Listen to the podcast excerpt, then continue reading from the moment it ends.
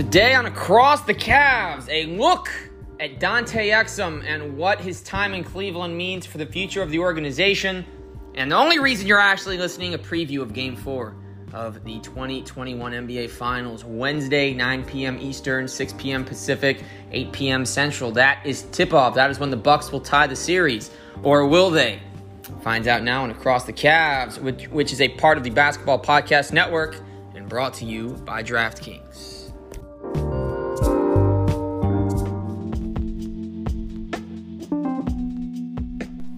The NBA Finals are no joke. This is where we separate the real from the fake. So, get some skin in the game with DraftKings, the leader in one day fantasy sports. They're offering free to play pools every day of the NBA Finals, offering players a free shot at up to $10,000 each day a game is played. And guess what? The best part is that it's free to play. It's easy to enter DraftKings free to play pools. Just download the DraftKings app, go to pools and choose from a wide variety of free contests for an opportunity to win cash prizes. Questions will range from which team will hit the most threes to which team will score first. DraftKings is safe, secure, and reliable, so you can deposit and withdraw your money at your convenience. So, ahead of Game 3 of the NBA Finals, download the top rated DraftKings app and use promo code TBPN when you sign up to get your free shot at up to $10,000 in total prizes every day there is a game. Head to DraftKings Pools page to get your shot at huge cash prizes. That's promo code TBPN for a limited time only at DraftKings. Ladies and gentlemen, good evening. It's 9:38 p.m. Eastern Time. It is Tuesday, July 13th. There is no Friday the 13th superstition. There's no Tuesday the 13th superstition. The only thing I'm personally superstitious about is guaranteeing wins before the games. When Charles Barkley does it, it's a jinx. We will be here to talk about game four. Noah will be coming back again. But first, some words about Dante Exum. I'm going to be straight up. Last night, I watched no sports. Didn't watch the Derby. Did not watch uh, the WNBA. Actually, WNBA All Star game, I believe, is tomorrow before the finals. I will likely give that a, a watch. But I didn't watch anything. Nothing. You know, just kind of enjoyed my time. You know, Cavs don't play. It's picky and choosy when I'm going to lock in on a game. But I'm here to talk about Dante Exum because last night he was part of an Australia team that handed the United States their second straight loss. Here is my stat of the night. It's coming in the intro, not during the NBA Finals portion. Team USA was 54 and 2 in exhibitions since introducing NBA players to their rosters in 92 coming into this year. Since losing to Nigeria and Australia, they now have consecutive defeats, two in a row. They're not getting it done, obviously. I'm not here to talk about the United States. I'm here to talk about Dante Exum. That's right. He played only 30 games in the Cavs uniform because health is not his friend on the basketball court. He's always start with something new. Believe it or not, Dante Exum has only played 245 games in the NBA. He was traded to the Rockets, but never really saw the court. He turned 26 today. So I just do want to talk about one thing uh, in regard to Dante Exum, and it's that on his birthday, we thank Dante Exum for growing out an afro, changing his number to 31, and going from Brooklyn and coming back. Dante Exum was the key cog because of his uh, 11 million a year salary and helping the team land the promising Jarrett Allen, who's going to sign a big extension in the coming days. Exum turned into that. Exum played 34 minutes on January 2nd against Atlanta in his second straight start. Literally, two days later, Orlando Magic, first minute of the game, down he goes. That is his season. But he was traded. One positive Dante Exum memories when he scored 28 in 24 minutes on 11 to 13 shooting against Minnesota. The fun fact about Dante Exum scoring 28 in that wild game is over the next nine games he played, Dante Exum scored 27 total points and made one three. But on this one night, he just dropped 28, got them back from 26 down, and gave them the lead before they blew it again against Minnesota. So Dante Exum, keep riding. Exum and Dellavedova were together in Cleveland. They barely saw the court together. And now they're back together in Australia. Matisse Thybulle, Patty Mills. Don't hate me, American listeners. I want Australia to get gold. This is their time. Delly winning a gold medal and an NBA championship while being an undrafted American hooper would be the greatest story in Australian basketball in a long time. That Simmons guy doesn't know how to shoot a layup in a playoff game to save his life. While Thybulle's playing his heart out, Kyrie is not playing for them. He's not, I don't think he's playing at all right now because he's healing up. Yeah, he was uh, from Australia originally, but man, that Dellavedova guy, huh? It's my guy. We're literally, I literally gave what it sounds like a eulogy because I'm to miss him so much in Cleveland. But anyway, that's Exum. That's Australia. Tomorrow night, though, less than 24 hours away, we have the NBA Finals. And you know who's here to break it down with us? Once again, Noah Nightingale. I needs no introduction this time, but hello anyway. Hello, hello, hello, and congratulations. I mean, you are technically American, but you're such a big Delly fan, so I feel like I'm obligated to congratulate you off that incredible win last night for you guys. yes, yes, it's it's rare to say you guys to a country I've never been to, but then again, I've never been to Cleveland. Everyone, everyone knows I was supposed to go two years ago. Hopefully, going. Knock on my counter that I'm recording on right now. It's supposed to be going next year. Nothing is set in stone but it will happen. But yeah, Noah, we had ourselves a game on Sunday night, and it looks like once again the one they call the Greek Freak was freaking us with how great he was playing. He was dunking on everybody. He was finishing. He was hitting free throws like Steph Curry at one point. Eight in a row for a guy that shoots his percent is basically like if you take Ben Simmons and he makes three in a row. It was incredible. No disrespect it, to Ben Simmons you know.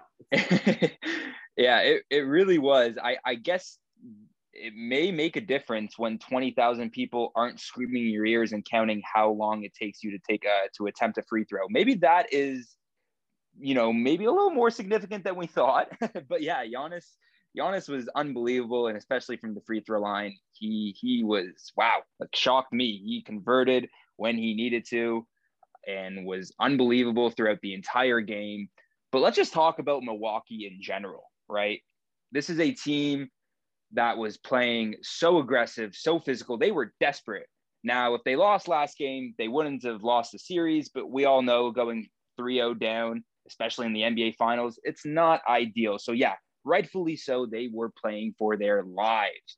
And when I say they were the more physical team, I mean it.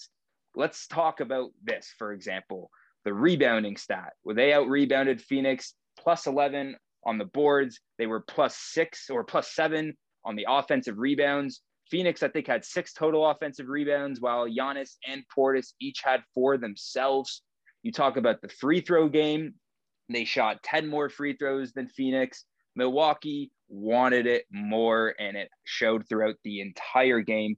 What a game for everyone. And of course, like I said, going back to the last podcast, I begged to get something out of Khris Middleton and Jrue Holiday they were both great. Khris Middleton, I think in the first half, had, was was playing great, uh, great basketball. His two man game with Giannis was looking great, and then you go into the second half, Jrue Holiday. Wow, I mean, I think he hit three threes in a row. This was a guy who came coming into the series was shooting 29% from the from the three point line in the playoffs. I mean, they needed those performances big time. And then let's talk about the role players too.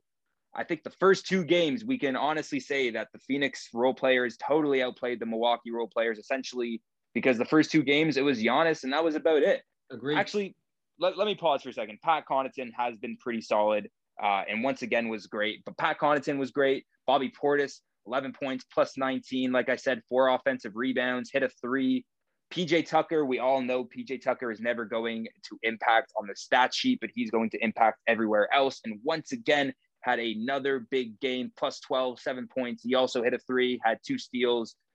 They got absolutely everything. And then finally, finally, let's talk about number 34 on Milwaukee. Yes. Please. The Greek freak was a beast. He was a beast. And I said, I, I messaged you this right after the game, and I said I absolutely loved what he did. But they went right at Ayton. He went, he, he dealt with foul troubles throughout the entire game, couldn't be on the court for the entire time. And when he was not on the court, they attacked the post with Giannis. And let me tell you, no one on Phoenix outside of DeAndre Ayton can guard Giannis in the post. And shout out to the rest of the Milwaukee players, especially the ball handlers, putting Giannis in great situations. He had incredible post presence, got down low, and just absolutely ate. Either got a bucket, went to the line, or maybe even both. I don't know how many and ones he had. It seemed like he, it was like two or three or four, maybe. But overall, Milwaukee dominated. Giannis dominated. They needed this win. And wow, they were aggressive. And I absolutely loved every second of that game from Milwaukee. Oh man, absolutely. Phoenix did make it really interesting when they cut it from what 15 to 4, but then Milwaukee put it on as soon as Chris Paul hit the bench. And two two two notable uh, stats from Phoenix's bench. We mentioned that the uh, minutes played way down in game 2. Cam at 30, Johnson, Payne at 24, so the Cam saw a lot more minutes as foul trouble came in. Cam Johnson came in, dunked all over PJ. That was a clear charge. We can debate that another day. It was a great dunk, no question, but they couldn't overturn a poster. You can't. That was no. more just they're looking at it just for show. I mean, Chris Paul doesn't win games refed by Scott Foster, but if anyone's here to blame the refs on that loss, then get out and don't listen to this ever again because that is not what happened. What happened is, yeah, Ayton got in foul trouble. They thought they saw something, so they kept him out for an extended period with the five fouls. I would have just let it ride out until you couldn't anymore. What'd you have to lose? But Giannis 41, 13, and 6, 13 of 17 at the line, plus 20. My favorite number here is six. That's the assist total for Giannis and for Khris Middleton. It doesn't seem like a lot. Six assists. If you're averaging that in the NBA, pretty much, if you're not a point guard, that's good. That's good, but it's not impressive. But these are, we're talking about the forwards, each getting six assists while Jrue Holiday had nine. That's huge. That's six times that Khris Middleton put someone else in a position to score off his pass when he's known as a scorer. And for Giannis, who can dominate with his size, that's six times where he made sure someone else had the best shot on the possession and they scored. They each probably had 10 to 12 assist opportunities. You don't make every shot, but that is huge. They kept passing, they trusted each other. I mean, Holiday and Middleton each only took 14 shots, but they seemed like good ones it just seemed the Bucks won the way they almost won game two. They're just getting they had 13 offensive rebounds, but how many of those were actually grabbed? Maybe three. The rest were all just tap outs. Connaughton, even though he didn't have any offensive rebounds, he was getting his hands on the ball. PJ Tucker had a few. Portis had a few. Even, you know, Jeff Teague had an offensive rebound. Right place, right time. And yes, Jeff Teague gets zero points, but I like his minutes. You know, he comes in, he plays good defense, he moves the ball at the end of the day, the Bucks won because Giannis was great. I mean, the Sun starters were all bad. Chris Paul, I mean, he had 19 and 9 assists, four turnovers, but he was minus 13. You know, Crowder was six for seven from threes. He's actually an exception to this. He was great. Booker, three for 14. It wasn't even Pi Day. It's not March. Get out of here. I don't want to see three of 14. Bridges just didn't show up, and DeAndre Ayton dealt with foul trouble. So Phoenix Lost, but I'm not surprised. The reason I changed my pick to Bucks, the home team doesn't lose. The Bucks are eight and one at home, and here's the key stat now, my second stat of the night. The Bucks eight and one at home, Suns three and zero oh in Game Four. So it's very curious to see what happens. The last time there was a two one series score for them, it was the Clippers. But prior to that, they won three straight against the Lakers. Of course, it's only they're up two one. We're going to hit on the over under, which is set at 220.5. For reference, it's been pretty much airtight the whole series. It was what 118, 105 in the first game. It was 118, 100 in the second game. And now it was 120 to 100 in the third game. So it just seems to be right in that area. I'm going to go under this time, Noah. I think that the Suns offense is going to struggle again on the road. I think that Bucks crowd does does things to other teams, and I think that on the other side, the Bucks will pick up around what they did. They average 120 regular season. They'll probably be around that. Um, I, I, I am going to go under though. That that that's not my pick yet because that could be wrong, but that's my reasoning. What do you got? Over under 220 and a half. I th- I'm going to go with over. I'm going to say over. I expect Milwaukee to still play at the level they're playing. I don't I don't know if Giannis is going to go for another 40 point game. That's going to be absolutely incredible if he does. Not sure if he will, but I do expect Jrue Holiday to make an impact. Maybe Middleton will make more of an impact in terms of scoring, although, like I said, he was terrific with 18 points. And then on the Phoenix side, I mean, I want to point out one thing. When you looked at game one and then you looked at game three, the difference in terms of the shots Phoenix were getting, especially in the mid range, when we talk about Chris Paul and Devin Booker being lights out in the mid range, they're getting really tough shots. Now, Chris Paul started off the game hitting quite a few mid, tough mid range shots. Those were so contested. You know, as a defense, you can't do anything more. You just have to respect Chris Paul, the point god, for making those incredible shots. But Devin Booker, I mean, Devin Booker was getting swarmed all night long, three of 14, one of seven from deep. I know he hasn't been really been shooting efficiently, but again, like I've said before, he has made timely plays game after game after game. And game three, yeah, he was absolutely shut out. But I do expect some more scoring at a Devin Booker. I do expect some more scoring overall in the game. So I'm pretty confident this is going to be a high scoring game four. So I will go with the over. Okay. Yeah, I respect that. And, um, you know, we watched an interesting game. And I actually, let's talk real quick about the dunk. Do you agree with me that it should have been a charge, but you can't call it a charge because it was just so nice that it had to be a blocking foul? Cam on. PJ? I don't want to be. I don't want to be that guy. But the charge call is really tough to call these days because you know, there's whole that whole thing where like if a player goes up and then the guy who's setting the charge, you know, sort of slides his feet quite a bit, you know, is it a charge? It was was he fully set? Did he get there in time? Because if you watch it over, PJ was sort of sliding his feet, but I do agree with you. You know, right when it happened, I said that was probably a charge, but I'm not going to call it. You know, and and again, Cam Johnson, I think that dunk was like the most athletic play he has ever had in his career. And then his next basket on uh, coming down, that reverse layup, was his second most athletic play he's ever had in his career. It was absolutely insane. Now, this is a guy who is known to just spot up jump shots, and yeah, he is an incredible shooter. But wow, I I could not believe that dunk. It was it was really unbelievable. But but but but there was a part of me that really wanted to say, well, you know, I, you know, I kind of understand why it was called a blocking foul. But yeah, no, no, no. I, I, I, I, at the end of the day, I am on your team. I do believe it. It probably was a charge. I think that that is what you're saying, right? You, you do believe yeah. it was a charge. Just, I do yeah, believe it was a charge. And then just there was some tweet like Sports. I was like, PJ was shook. Like, no, we thought it was a charge. Like, what are you doing, SportsCenter? Get out, get get off the, get off your horse. It probably was. It sort of reminds me of that one dunk. I, I, forget how long ago it was, but it was Richard Jefferson when he was with the Mavericks. I forget who he dunked over, but it was like ah. one of the most. Oh, and they called that a, and they called it a charge. They called it a charge, and like it was like, and this is like old man RJ, and you're like, you're calling that a charge, and it's RJ. Like he was getting so hyped and everything. It was un. It was such a great dunk. That actually probably was a charge, um, just like this other one, but you know, the, the whole foot sliding, you know, I could understand why it was called a blocking foul, but I love the fact that just kind of let it slide because that is a dunk that when every time that happens, you have to just let it happen. You have to let it happen for sure. Although, where the heck was that call?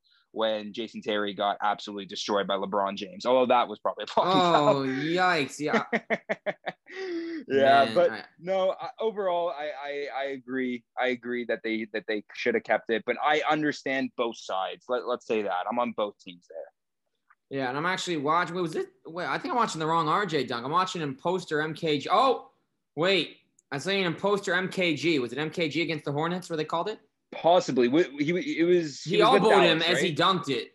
Yeah, okay. it's a charge. It's a charge. Yep. In the okay, third quarter. Fair, fair. I just remember him demolishing whoever he dunked over. It was, MKG, it was MKG, because in 2014 and 2015, you either drop 60 on MKG or you dunk on him. There's no in between. And then if you're Zach Weiss in 2017, when the jersey drops to $10 on the NBA store site with free shipping, you stake a claim, you buy it, and then you tell everyone you have the jersey and they don't believe you until you bring it out of your closet. But anyway, we're not here to talk about my exotic jersey collection, which almost saw a new Dellavedova shirt, but I had the wrong card information and I was too lazy to grab my wallet because I was too stubborn.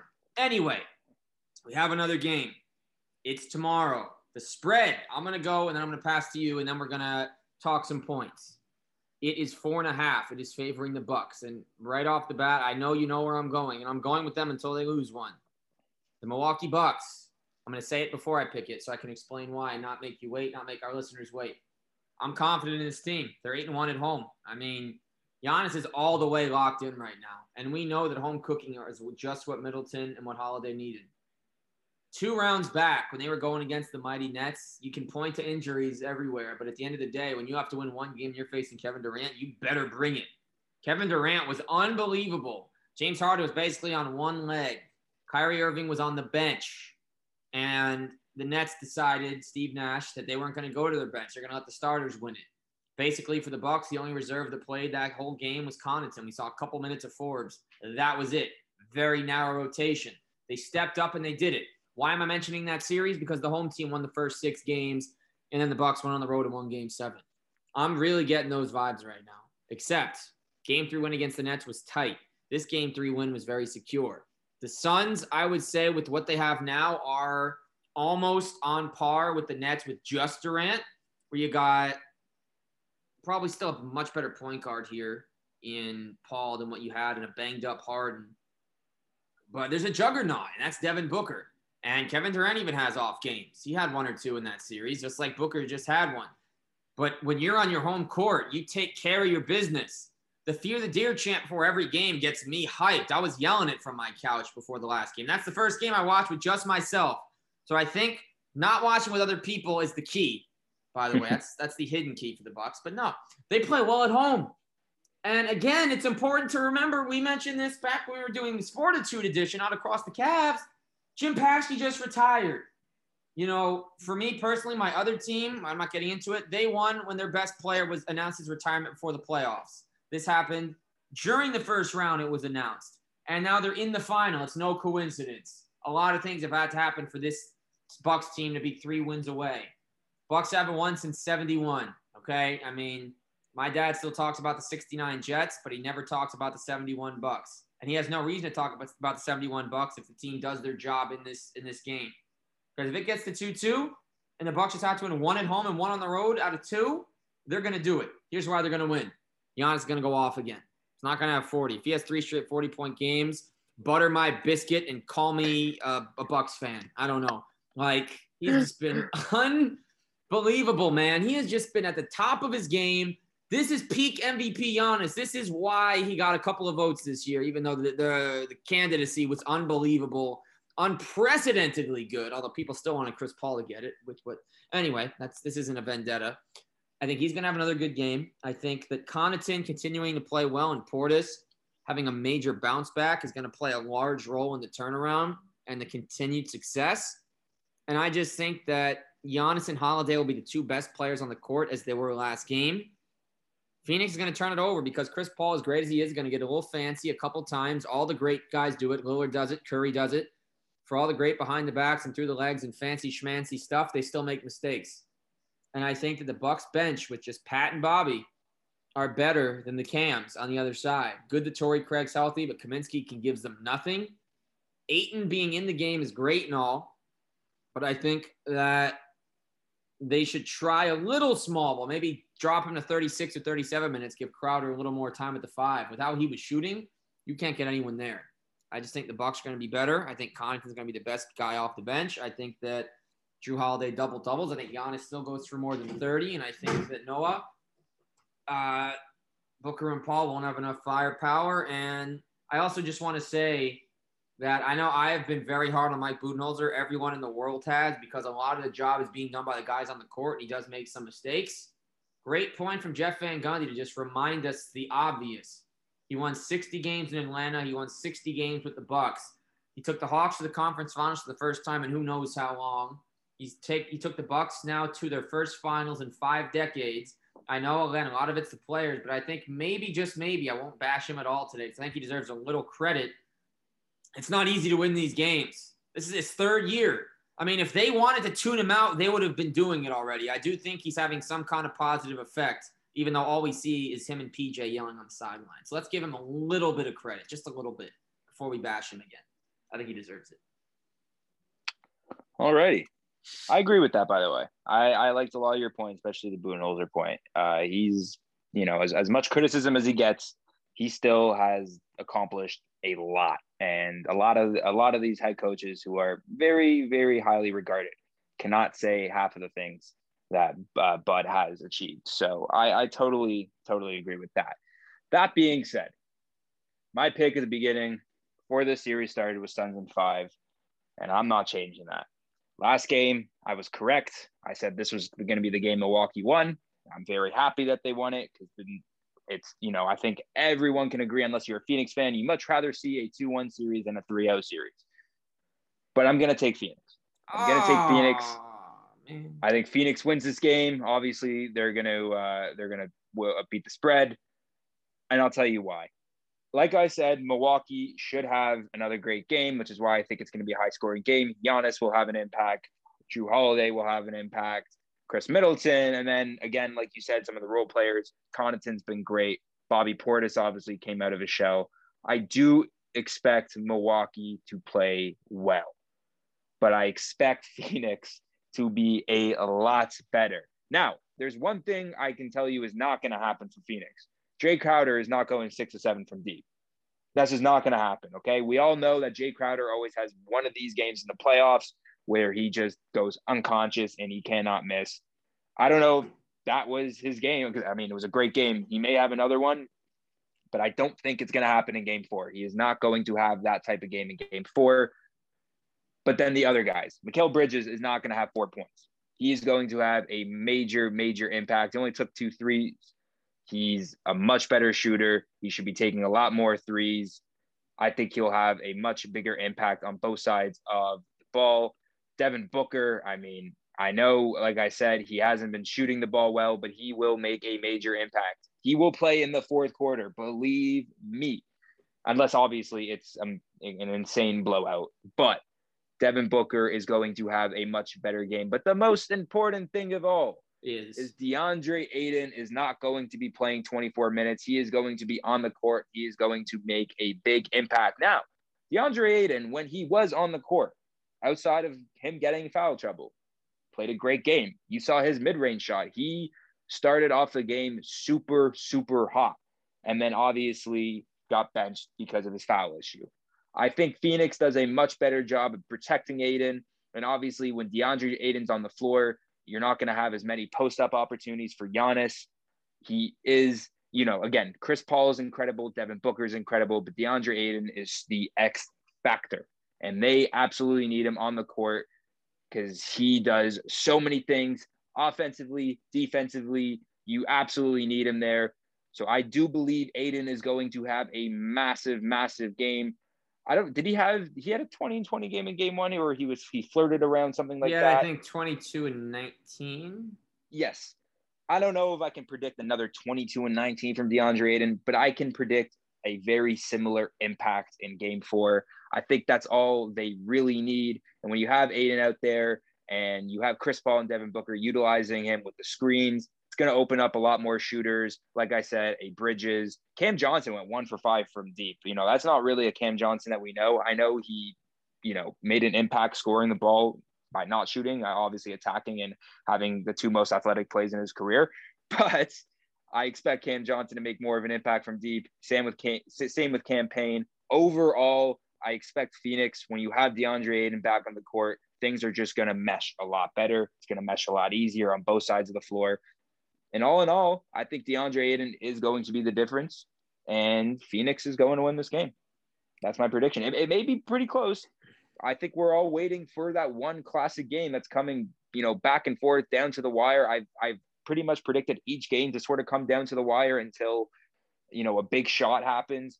I hope it happens here in game four where it's back and forth and all of a sudden a big play happens. That's the big thing we're all talking about after game four. And I do believe it is going to revolve around Phoenix. Maybe it's not going to be DeAndre Ayton making the big play. Maybe it's a Chris Paul fadeaway contested mid range shot. That's the dagger. I don't know.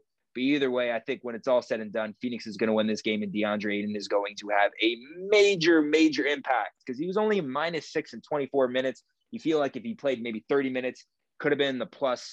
Who knows? Either way, DeAndre Ayton is super important to this Phoenix team on both sides of the court. And that is why I believe he will stay out of foul trouble and Phoenix will win this game to go up 3 1. Yeah, that's some very interesting uh, words there, Noah. And uh, it will make a big difference if Ayton can avoid foul trouble. And again, I still disagree, though. I, that's that's good analysis on all fronts, and it's obvious that I, I knew exactly when we came on that I'm going to hear some good points, and I'm going to have mm-hmm. probably to make a counterpoint. Home court matters. I think you're still forgetting that Absolutely. The again, yes, the Suns win their game fours. They take care of business. They won the JaVale McGee game where Jokic got unfairly ejected, but they still took care of their business. They could have easily lost that. You know, they took care of it against the Lakers when it was 2-1. They came in. Obviously, AD was limited, but they still you still have to beat an NBA team because Lakers won a lot of games with him not playing this year. So even in the playoffs, anything can happen for one day. We've seen that before. The Cavs winning game seven against your Celtics. I'm sorry. Uh, 2018, they did that without Kevin Love. Obviously, Kyrie was already gone. So it's literally just LeBron and Jeff Green. Guys step up for one game. Dellavedova in the 2015 finals. I mean, two All Stars are out. Who steps in? The undrafted guy in his second or third season, his second season. So you got to just be ready. And they were in that first round series. And now they got to be ready again. The Bucks are fully healthy, fully healthy. And I think that Giannis staying aggressive is big. I really think the Suns can do whatever they want. The Bucks are going to be the ones, and I think this has been the case all series. Noah, the Bucks have won or lost every game more than the Suns have won or lost every game. The way they won at Ayton, and the way Giannis stayed aggressive and the role players stepped up because their role players, aka kind of low key stars, Holiday Middleton, because they were better than the, that of Phoenix, they won. It's not that Phoenix was bad; it's that Milwaukee was just so good. And in Game Two, if Milwaukee knew how to grab a defensive rebound, they would have won. It's their failed ability to rebound that lost them that game, not what won it for Phoenix, what lost it for Milwaukee. And in Game One, I truly think they only lost because Giannis they didn't know far in advance what was going on. I'm sure they knew before it was announced what was going to happen, but I just feel like he was hesitant and he took them out of the flow they had. So the Bucks being out of rhythm led to not the Suns dominating, but the Suns playing well enough to win, and I guess winning comfortably in that sense. Do you agree with that, or am I doing a little too much here? No, I agree. Uh, what you're saying is absolutely correct. I think, you know, we definitely should be giving the Suns a little more credit, but 100% all the things that you said that went against Milwaukee, the reasons why they lost the first two games, 100% correct. They did not rebound the ball well. They struggled in the pick and roll. Obviously, you know, seeing how well Giannis played in games two and three, he wasn't used nearly as much in game one. So you question their idea of how well they knew Giannis's status, I guess. I don't know if that's the right thing to say. But yeah, no, I, I think I think you're right. But I'll say another point that I actually forgot to bring up. Do you, and this is more of a question to you, and I, I don't know this the free throw splits home and away for Giannis, but Giannis last game was 13 to 17. What that's like 76%. Yep. Does he shoot 70 anywhere close to 70? I mean, this is a guy who's shooting 55% from the line overall in the playoffs. I, I do not think. Now, I, again, you feel free to disagree. I don't think that he's going to come even close to 76% next game. And I think Phoenix uh, may know that. And I think if Giannis starts struggling from the line, they uh, maybe that's part of their game plan. Who knows? I'm not 100% sure. But I think either way, you got to give Phoenix credit for the things that they were able to do. But game three, this, this is supporting your point. Game three, I think it was a lot of just Milwaukee executing and Phoenix not really, you know, just being totally overwhelmed. Whereas in game one and two, it was, you know, Phoenix played great, but also Milwaukee, you know, was visibly not good. So I do agree with what you said. That being said, I, I think Phoenix obviously has done some great things in the first two games, and I think they're going to find a way to recreate that, especially a guy like Devin Booker making some big plays because in game three. He was absolutely horrendous. And uh, one thing that stood out to me in terms of Booker, what he's done so well, he obviously makes big time shots, but his passing, his passing is is so great. And maybe that's just product of playing alongside Chris Paul and and, and you know learning the ins and outs and and stuff like that. But Devin Booker did not look anywhere close to the passer that he is in game three. I don't, he only had two assists, I believe but it just seemed like Milwaukee was really forcing him to take these tough shots. He never really looked for the pass. So maybe Devin Booker starts or stops chucking it up as much as he did in game three. Maybe look for a better opportunity, a better play. I love Monty Williams, and he's obviously getting a ton of credit throughout these playoffs, and rightfully so. But I think Monty Williams is going to be able to set this team up right for game four. I think the offensive execution will be a lot better. I think their defense is going to be better. And that's just in product of having Ayton out there for a lot longer and him not getting into foul trouble. So yeah, I, I it's it's listen, this is really, really interesting, right? Like I, I like I said, it's one of the other it's one of the reasons why I was so happy that Milwaukee won game three was because now we have a series. And if Milwaukee wins this game, then wow, we're really in for a good one. But I just think Phoenix is way too good, and I think some of the things that they did in Game Three, I just I just can't see it happening again. They're too good for that. So yeah, um, I'm I'm very confident with uh, with with my pick. I'm very very confident with it. And fun fact here: when Giannis shoots between 37 and 52 percent, the Bucks are actually undefeated, five and zero oh in the playoffs. Wow! With wins by 34, 29, 3, 17, and 2. There are four, all of the four of those are against Miami, albeit, and one against Brooklyn. But I mean, when he shoots under 50%, they just win. I don't get it. And I'm look and I'm looking at yeah, I don't I don't understand. And I'm looking at some uh, free throw numbers. And in the two games at home against against Miami, he was 60%. In the two road games, he was also actually 60%, so even. First two games in Brooklyn, he was two for 10. Then he came home and went nine for 19, not much better. Atlanta at home, he shot nine of 12. The next two games in Atlanta that he played before going down, he was six of 16. In Phoenix, he was 18 for 30. That's 60%. And he is 77% at home. So, yeah, there's definitely, you know, a split. I couldn't get the exact data. So I'm just looking at the game yeah. log. No, that's, the, that's good. That, that's good he's not going to shoot as well as last game. And again, I like a lot of what you said, but I I love Monty Williams and everything that he stands for and everything he does for the Suns. But I'm liking Coach Bud. I just think he's starting to figure things out. I think he's a really good later in series coach this year at least. This ain't the same guy that lost to the Raptors up 2-0. And obviously they lost because they couldn't win on the road they showed an ability. They they won a game six in Atlanta and a game seven in Brooklyn. They win in hostile crowds that are just completely against them. They've done it twice already. So in this postseason, in an elimination situation. So should that come up, I'll be confident. But I'm, again, I'm liking the Bucks just because they're in Milwaukee.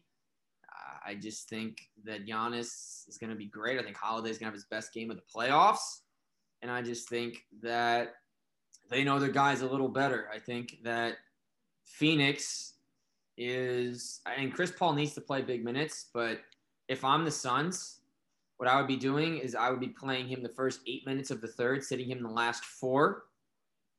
And then you put him in, you sit Booker for what, a minute or two only in the second half, maybe play in the whole second half if you need to. That should be it. Cameron Payne should not be getting 24 minutes. We could sing his praises. He's just an average point guard at the end of the day who has good games. They can't rely on him to play 24 minutes regardless of Booker's situation. So if Cameron Payne logs more than like 15, 16 minutes, I really think it would hurt their chances. I'm not knocking him. I love his, his, his the arc in his story, but I know you agree. You don't need to say anything because we're going to wrap up. That they don't look at him to be Superman because he's not for more than a game or two. Cameron Payne is, is a serviceable guy that you don't need to eliminate from your rotation in big games, kind of like the Bucks have done with a few people but you can't rely on him to win you the game. That's why you have the two guys with the better nicknames, CP3 and D Book. It's literally just their name, but they're so great that it actually works as a fire nickname. Noah, it's been a pleasure. Let's get some clo- quick closing thoughts, and then we'll say goodbye. So I usually have like this one wild prediction. My prediction is that there is going to be a player. Now I don't I, I don't know if I'm like totally ready to say the player because I'm not sure if I 100% know who it is. But usually in a finals, there's always this one player who doesn't really play a lot, and then all of a sudden comes in in a situation and just goes absolutely bananas. Right. Right. I look at Phoenix. The Frank Kaminsky minutes have not worked out. Right. This this is like the boldest thing I'll say. Jalen Smith, I think please don't. I think there is a massive, massive chance this does not happen. But in the small, small chance that maybe DeAndre Ayton deals with foul trouble again, and Phoenix is looking for size, someone who can match up with Giannis. Jalen Smith has the strength, has the size. He's got it. Now, I'm not saying exactly Jalen Smith, but my other name that I'm looking at on Phoenix's bench, Mr. Jevon Carter. Yes, I like I that. I think there is a possible chance. Now, I'm not saying for game four, I'm saying from any point from now until the end of this series, I think there is a chance one of Jalen Smith or Jevon Carter come in and make an impact, whether it's for two minutes, five minutes, 20 minutes, you name it. I think these guys are good enough to make somewhat of an impact that is going to benefit the Phoenix Suns. Again, not not sure if it's going to happen in Game Four, but my very very bold prediction is that it will happen eventually. That is my closing word. Respect. I love the Bulldog. I think Jevon Carter is the guard version with a shot version of Thanasis for his team. He's just always hyping everyone up. He's got great sneakers, and I think that he was great pre NBA, and he just needs his chance because in the bubble he was a sniper. I love Jevon Carter. I'm upset that he didn't get minutes in Memphis pre trade, but you know, keep riding. He is a huge part of what they'll call their version of the process. But yeah, um, I guess my last take will be this. I'll say that Pat Connaughton uh, scores 15. That is a bold take because he hasn't done it yet in the series. I'll give Pat Connaughton 15, and I'll give Jrue Holiday 27. So that's Ooh. it for this. Yeah, yeah, we're, we're, okay. right. we're letting it all hang out. That is game four of the 2021 NBA Finals. He's Noah Nightingale. I am Zach Weiss. And guess what? We're back again Friday night for game five. That's right. There will be a game five on Saturday. We all have the Bucks to thank for keeping our basketball dreams alive. This is not the last game, and it will be far from it by the time we go to sleep Wednesday. But for Noah Nightingale, I'm Zach Weiss. This is the Cross the Cavs. Sayonara.